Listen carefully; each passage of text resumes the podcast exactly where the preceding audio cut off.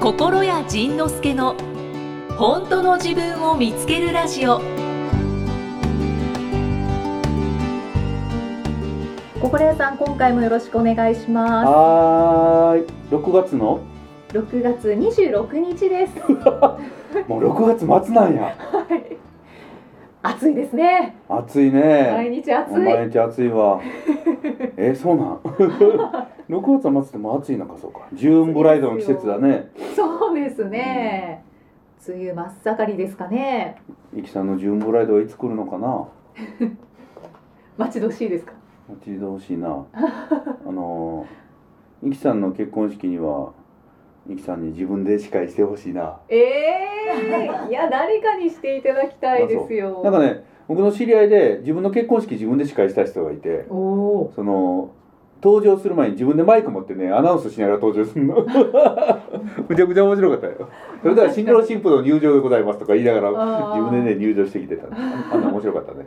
ごそれをやるのですぐらいはできるかもしれない。おおそうだね、はい。それをそれをねななんかねやるのが夢だったらしくて。それでは、えー、2人の初めての共同作業ケーキあのケーキにな何々でございますとか言いながら自分でマイク持ってやってた。ちょっとシュールですけど、うんうん。面白いですね。だからその今までその司会してもらった中であその人の結婚式出て司会してるのを見ながら私だったらこうするのになっていうのを自分で自分で叶えたみたいな感じだったね。う、ーんその想像はもう大いに膨らみます。大いにあるよね。だから、はい。人の結婚式とかで出てあ私ならこういうのになとかああこれしたらこうしたら絶対面白いのにというのは絶対あるやん。そうですね。あとね。これ取り入れたいなとか、そうそうそうそうそうそう。そうなんかそれをやってね。ってなるともうものすごいなんか豪華絢爛な。そういやだってだってそれをねそれを自分の中のアイデアがあってそれをその司会してくれるまた同じ同業者の人に「ちょっとこれをこうお願いします」とかいうのはまたなんか言いにくかったりするやん。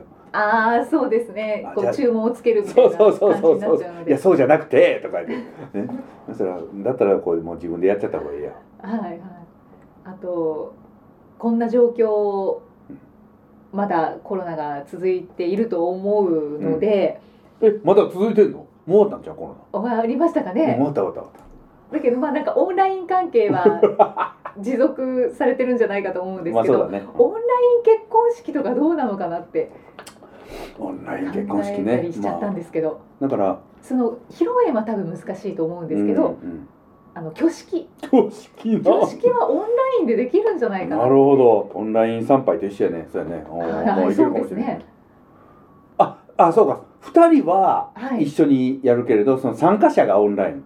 そう列席者がオンライン。じ新郎新婦がオンラインじゃないよね。ゃないです。か、最初になんか新郎新婦がオンラインかああそうなんやだから遠隔で北海道とあの沖縄の人が結婚してもそうそうかオンラインで結婚できるよなあって思ってたから違うのね。違います。参加者がね。参加者が。あーはいはい。で遠くから来られる親うん戚とかいたりするじゃないですか、そういう方たちにはうん。オンラインで、まあ、披露宴も参加できますよとか。あそれはでもありだね。ありだね、はなんかあのー披露宴行くのはええけどなんか着物着んのも面倒くさいしなとか暑いしなとか。はい。えもう行くのは私行くのはええけどえあそこの親戚のあのおばあんとやったら私行きとうないわっていういう人もおるやろしね。そうですね。そういう人間関係もありますし新郎新婦からもあの交通費を出さなきゃいけないとかっていうのがオンラインだとなくなるなくなるよね、はい。うん通信代渡さなあかんね。まあ100円ぐらい包まない。そうですね。ビビたるものかもしれない。これ事業にできるかな？いやそんな人もおると思うわ。そうですね。ねにねいきさんのやつがいいつになるんかいう話やね。あそうですね。戻しましたね。戻したやろ。覚えてたよはい。まあいいや。まあまあそれはあそうか。あごめんごめん。それはもう来世ということは話がついたもんな。ごめんごめんごめん。ちょっとごめんごめん。あのなんかぶり返してしまって申し訳ない。辛い思いさせて。ひどい。はい。はい。じゃあ今日もご感想が結構届いていますので。おーあそうなんや。はい。ご紹介しありますがたいね。そうですね。キッキさん。キッキ34歳女性の方はいです34歳ご女性の方。キッキさん。はい。ジンさんイキさんこんにちは。こんにちは私はトバネ族メチャ族に憧れる。とうんはい。トバネ族めっちゃ族の役あわしみたいな人やね。そうです。ん。仁さんみたいな方に憧れる。うん。飛ぶ族風雲族です。ええやんわしら逆になんか憧れるわ。なんか平和だろうなと思ねうもう C 君とか見てたらほんまとあのー、風雲族ってめっちゃ平和なんやろなとよく思うもんね。え いますよ。いますよ風雲族の方。風雲族いるねほんまやね。ええななんか平和でええわ風雲います族は。へ平和ですか？平和で コロナについてはどう思われますか？あ共に生きていきたい。共生共存ですね。一番かっこいい。はい最近パッカーンしたことなんですがはい。私は美人にさえ生まれてくれば幸せになれたのにとはいはい外見ばかりを変えようとしていたのをやめてやめてはい。心を癒すことに専念しはい。心が軽くなったんですが外見を気にしなくなりうん。20キロ体重が増えて 心が晴れなくなりました。ええ面白うんジンさんが書籍に裏と表の両方を必要と言っていた意味が分かりました、おえー鎖あ鎧を取るためにおメイクをやめおしゃれもやめましたがうん。外見も自分の大切な一部なんですよね。ああそうだね。心ばかりに気を取られていました。うん。最近はとも子さんの瞑想を聞いてうん。心も体も大切にしてあげたいと思えるようになりました。よかったねジンさんがもう書籍を出さないと言っていたのでうん。今度はとも子さんのフォトエッセイを出していただきたいです。わしに言うな。瞑想、うん瞑想ね。あのポッドキャストではなくてうん。ヒマラヤで。うんヒマラヤでね。配信を始められましたね、うん。あれってなんか短いやつだけ配信するのね。ヒマラヤってね。ああそうこなんです、ね、こういう我々がやっているようなこういうダラダラダラダラ長いやつはできなくて10分、はい。10分ぐらいなのかな。はいはい、ね。そうですね。ほんのほんのつぶやき程度。だからあれはあれでなんか気楽に聞けるよね。うん。全然違いますねやっぱり。全然違うね。ねさんとともこさんのその全然配信スタイルが。同じ生き物かどうか違うよね、だからはねあの人もねその最初配信始めた時はあのーやっぱりねなんか配信瞑想の前日一生懸命その配信する内容を考えてたのよね、いうん。その翌日言わなければいけないことはい。を考えてたんやけど今はねなんかこれならいついくらでもできるわっていうなんかねそのあんまり考えてないのかな。でもその気楽にな長くできるのが一番ええよね、そうですね、うん、このポッドキャストなんかほんま気楽にいつも。えちょっと待ってあの何回記念って？200回は終わったよね。200回記念そうだ。そうだ。それを言うのを忘れてたな私。それいつ？いつやった？申し訳ない。えー、っとこれはですね この番組ごめんなさい。ちょっと遅れましたがう。ん2016年5月13日から始まったんですね。おおおそうなんです。5月だから13日もうから始まった。もう本当にこっそりうん5周年を迎えてます。5周年をこしかもしかもなんか4周年じゃなくて5周年だったんだね。そうですそうです。すごいいい区切りですね。のいい申し訳ないです。今言われてあもう全然ナビゲーターになってないですね。申し訳ないです。先月5周年を迎えさせていただきました。いやーおめでとうありがとうございます。200 200 回は去年やったっけ？今年か。200回も今年か。200回は今年なんですよ。あ今年その軒並みやったよね。そうなんです。で今6年目に突入していてこの6月分1ヶ月ごとに収録を行っているのでうんうんうん6月分というのはうん。公開収録をする予定だったんですけれど、はまあ、それもちょっといなくなり。事情により。だからあの5周年を自粛したということですね自粛しすぎてちょっとイキさんが忘れてたというだけのことでございまして 別に大した大きな問題ではございません。はい。もうそんなあのただただのうちの事情ね5周年というただのうちの事情じゃないですか。ら 別にそのぐらいこの聞いておられる方には何の関係もないことでございまして。まあまあそうそうなんですけどね。びっくりした。はい本当にアニバーサリーだったのに伝えるのを忘れてました。ディレクターさんからも言ってくださいねって言われてたんですけど マジで。すっかり忘れてました。今このこの5本目の収録にして初めて思い出した。心屋さんから言われて。申し訳ないです。ありがとうございます。面白い。ありがとうございます。なんかそうか5年もやったんだね。そうですね。だから気楽にうん。続けてきたから、うん。こんなに5年もそうだね。続いてるんですよね。だからビートレも2011年からから11121314151617181920今年10周年が来るんや。わあ今年10周年何月？何月に9 10周？年月とかじゃなかった。9月ぐらい10周10周年来るね。まあ、この間去年100回記念が来て、はい。えー、10周年が来るわ。これで終わりや。終わりやってどういうことですか？いやビートレそれで終わり。えいや分からへん分からへんけどね。はいはい。いや、うん、そのえー、じゃあこの2020年って、すごい年やったよね。そうですね、うん。アニバーサリー続きの。全てが終わっていく年。はい。そういえば変な話というか何？あのいわゆるスピリチュアルでも言われてるんですよね毎年言われてるよねなんかね。あそうなんですか？毎年毎今年は大変革の年です。毎年みんな言うやん。あ本当ですか？スピリチュアルの人たち。あそうなんだ。今年は今までない大激動の年です。みんななみんな毎毎年言うよねあれね。なんでやろうね。あ今年は今までとはあのステージが変わる年ですとか波動が変わる年です。みみんなみんな毎年言うよ。あそうですか。毎年ならまだいいんやけど毎月言う人 もうもう毎月。4月に入ってから明らかになんかこの波動が変わったのを感じますとかって よよ感じたことがない。私も残念ながらあじゃあまんまとそれに私は乗っていたんですね。えエゼットさん感じんの？感じないですよ。今年は今年は何の年？今年はいつも通りの年です。あそうな。んだ日日々大切にいきましょうっていう。やっぱりかっこいいです、ね、だってみんな言うやんなその今年は2020年は大激動の年です。令和令和はになってとか令和2年なのでとか言うやん。うーん。なんであれ？わかんないです。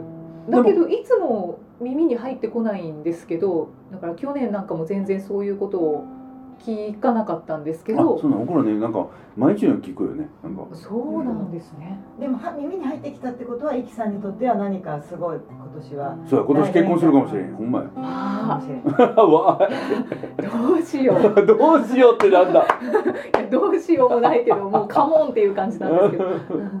うん。だから毎年、うん毎年毎月毎日。激動の年です。そうですね。はい。だから2020年はね。ピートレ10周年でありはい。ね。えー、ポッドキャスト5周年でありはい。ね。そうですね。ね。で2021年はなんとぴったりビートレ11周年の年でぴったりなのかな？なんで50はそんな気みんな気合入んねんみたいな、確かにそうですね。不思議ですけど、ね。うん、みんな50でもねなんかその8は竜の数字とかじゃあ8周年おなんかすんのかで別にせえへんしね。ん。4, 4は綺麗にあの2で割れるからなんとかとか。ありますね。ね。はいはい。いろんな日本は特にあるんじゃないですか？そうやね。だから来年なんか11周年やから11って素数やん。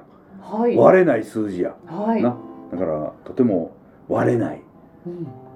縁起の良いうん。来年は年になります。割れないものを売りますか？割れない割れない壊れない。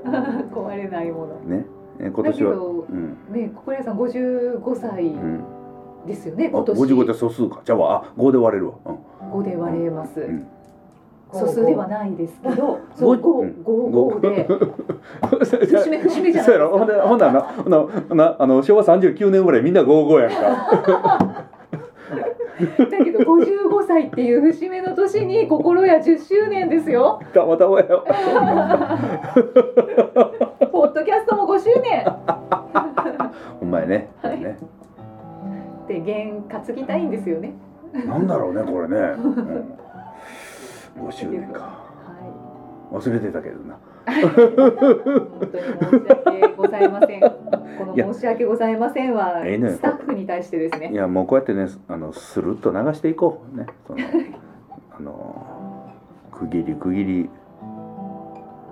うんだって結婚何周年っていうやつよ。毎年なんかあんねやんね。そのあ一周一年目が神あ婚式じゃ神か式なんか全全部ついてんだよね。できそうですね。金婚式と銀婚式と米寿じゃ卒寿じゃってこうずーっと全てに名前がついてるわけで、うん。まあいつもめでたいということで、はい。いいですねいいですね。はい。今年も10年でめでたい、はい、来年は11年でめでたい、ね。はい。去年はなんと9年でめでたい。本当に。そうそのようにしていきましょう。そうやで。9なんか永久の9やでほらなあ本当だ。ね 本当だ。八ねその前なんか8年目やで末広がりやで末広がり。なでその前ラッキーセブンやでな。なラッキーセブンやで六は何ですか六は6は6でもない。それめでたいロックな年やねな。ロックな年あいいですね。んこうな。そんな感じです。はい。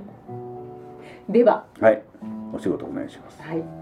お仕事させていただきますご質問をはい。ご紹介します、はいクエスチョンクエスチョンはい今日は5番の方です。5番の方。5周年。いい数字だ5いいですね。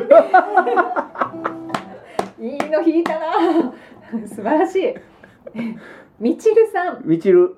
45歳女性の方です。45歳女性の方みちるさん。はい、えー、仁さんいきさんこんにちは。こんにちは。こんにちは。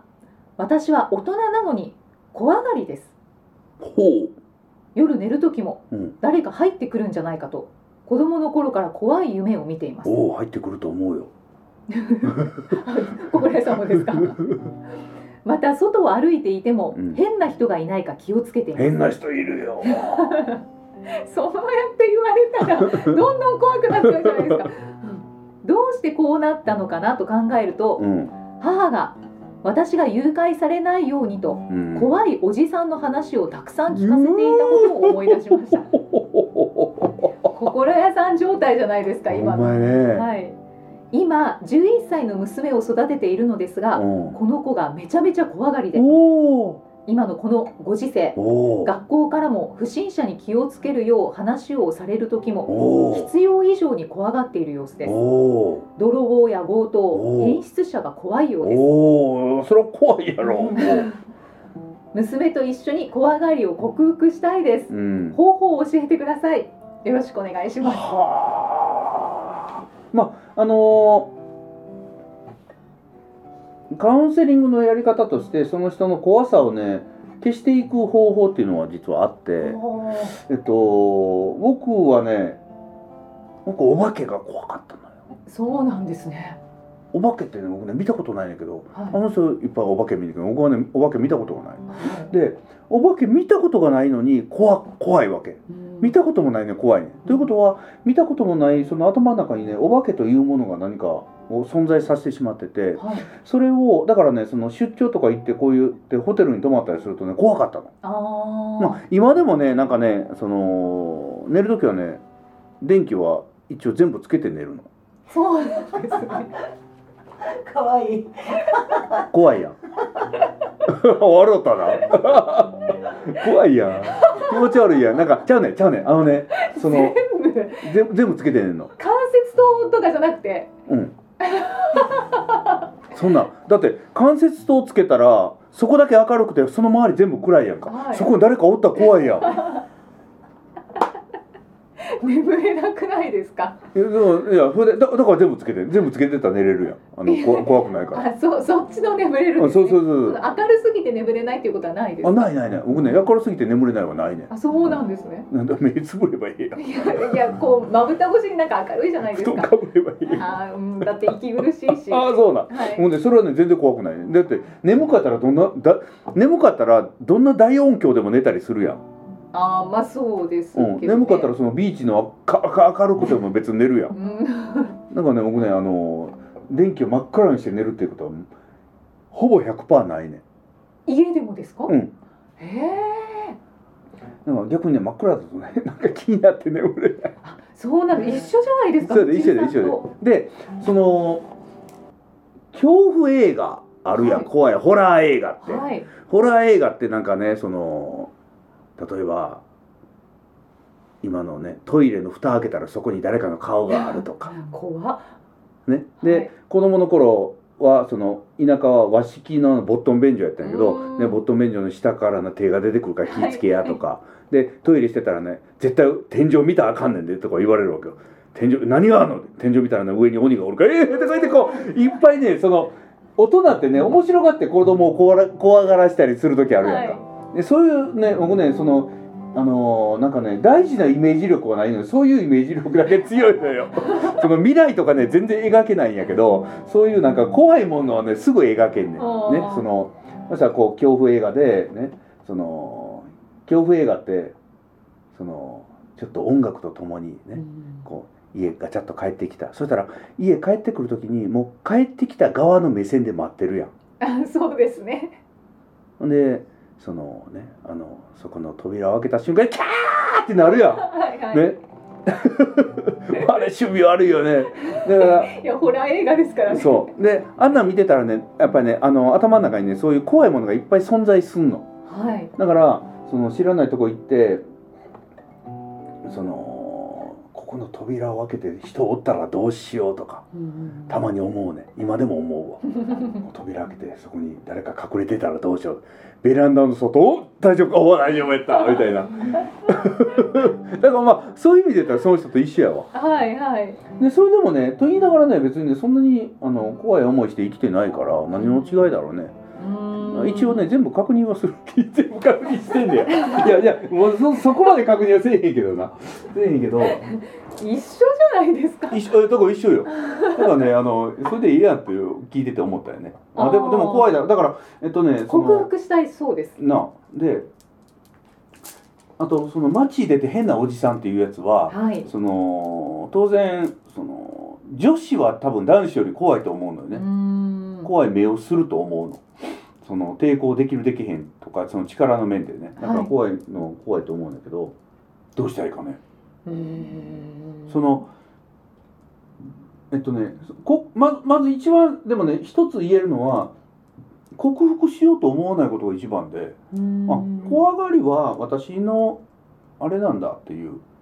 でえっとそのカウンセリングの方法であることをした時に僕はそのもうお化けは基本的基本的には怖くなくなったの。今まではね一人で泊まる時は怖怖くて怖くて仕方がなかったんやけどはいそのことをやってから、えー怖いのは半減以下になったからね。基本的に10怖いやったのが2.4怖いぐらいまで下がってるから。へー。2.4怖いぐらいって別になんともないやんか、そうですね、うん、だからねだからそういう感じでその自分の中の怖さはそのカウンセリングのその自分の中にあるその恐怖感をねちょっとシュシュッとこう入れ替えるっていう方法があるのでうん。それでだからそれをねどうやってやるのかも忘れてしまった今今ね紹介しようかなと思ったけどねどうやってそれねやるのやったかもうね忘れてしまったわ。あだけどまあそういうカウンセリング方法ってあるんですね。そうそう。例えばねあの、まあ、極端な話言えば頭の中にその怖い変質者とかお化けとか思い浮かべてその変質者を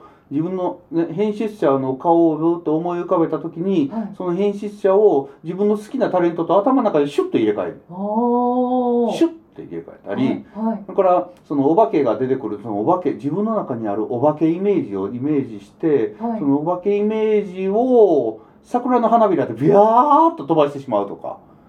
あーああの私今の家に引っ越してうん1年ちょっとなんですけど、うん、結お構化けおった。お化け見えないんですよあ見えない。うんはい寝る時とかうにん。よくこうなんかきしむ音。よお おるわおるわおるわ。いやいやいやそのなんか霊的な感じじゃなくて、うん。その構造上うんちょっとピシッとかうん。っていうのがたまに聞こえるんですけど、おるわラップ音やラップ音や。やめて。そうやって言われると怖いんですけどお そうそれを聞いたりとかその音がうん。よく何回かうん。鳴る夜とかうんは、うんうんうんとかうんうんうん思ったりしてます自然と。なるほどね。はい。なんかねあの見える人から聞いたらあのお化けは何もしてけえへんって言うよね。はいはい。ねそうやね。お化けって何もそこにおるだけやねんって。はい。でもホラー映画でお化けなんかしてくるやんか。だから怖いだけで。はい。お化けってそこにおるだけでまあまあ決して気持ちがよくはないんだけれど。よっぽど人間の方が怖いわって言ってた。な見える人たち口揃えて言うね。よっぽど人間の方が怖いわって言うわ。へえそうやね人間の方が怖い。怖いらしいで。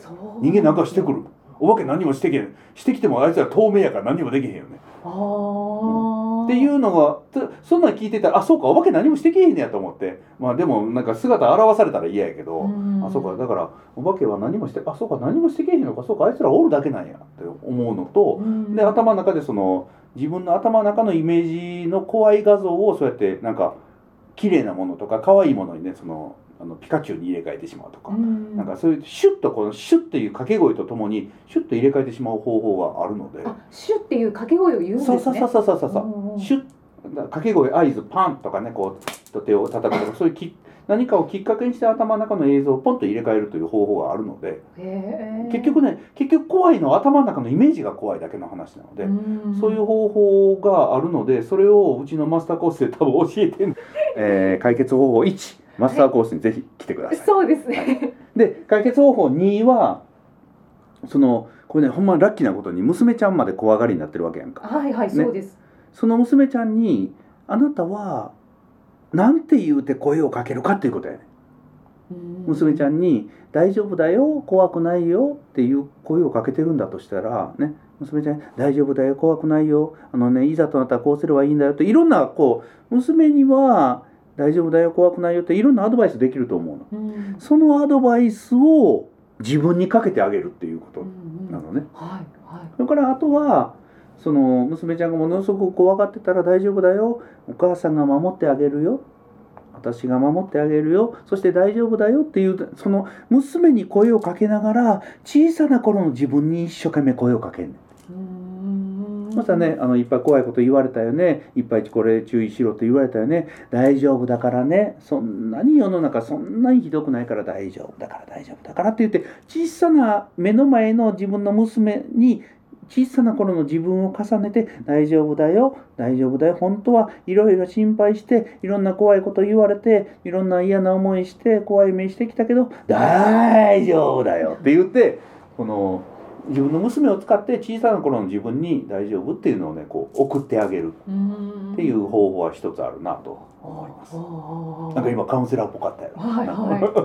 かっこよく見えますかっこよかったな でも忘れてるんだけどありがとうございます。うん。そんな感じかなと思ね。え解決しそうですね。ううん。それをぜひやってみて。ででダメだったらあのほんまねうちのカウンセラーたちねなんとかしてくれるからそのマスターコースまで全然行かなくていいからそのうちのオープンカウンセリングっていうその無料のはい。お気持ち金制のあのカウンセリングも全国でやってくれてるから、うん。その人たちのところにちょっと顔出すだけでももうね大きく何かが変わる方法を教えてるわけだから。うん。だから全然大丈夫だと思うよ。無料だし。はい。そうですね。ということで最後宣伝でした。無料の宣伝してどうする？ありがとうございまはーい。すではでは次回は夏です。夏。7月やね次7はね。月にまた来週はい。お会いしまおしょう。会いしましょう。ありがとうございました。ありがとうございました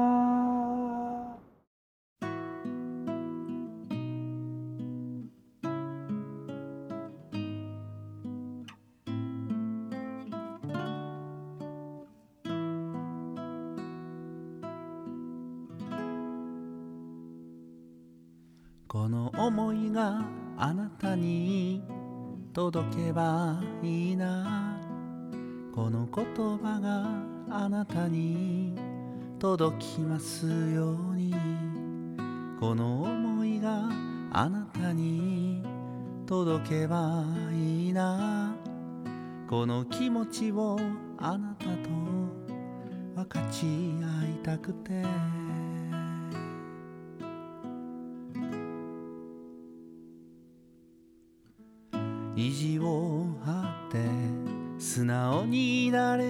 て。本音じゃない人を責める言葉。どうしてしてくれないのこうするべきでしょう。なんでそんなことするのと。大嫌い。この思いがあなたに。届かなくてこの言葉があなたに届かなくて。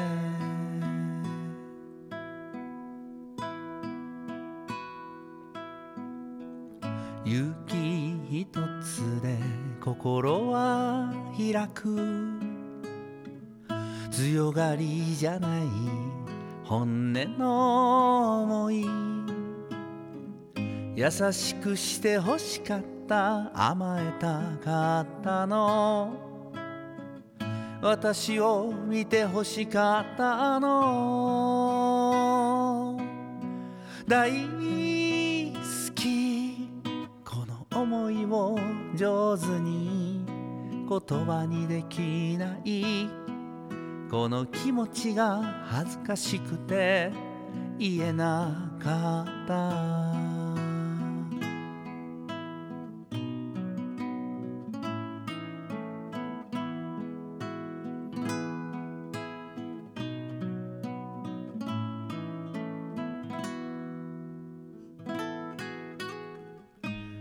当は寂しかったの。笑顔が欲しかった。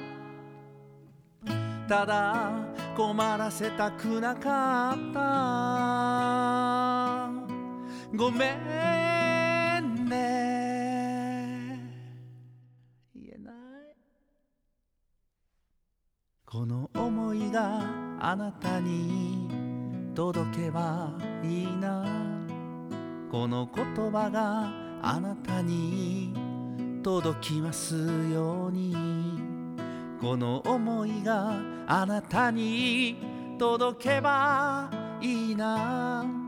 この気持ちをあなたと分かち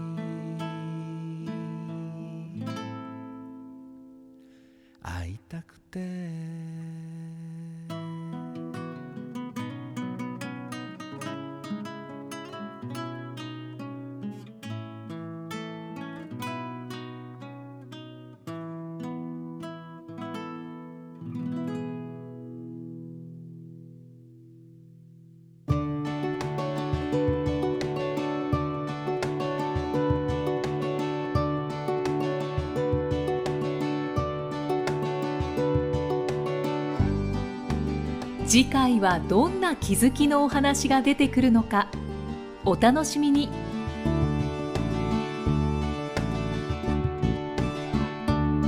この番組は提供心谷仁之助プロデュースキクタスナレーション生きみえでお送りしました。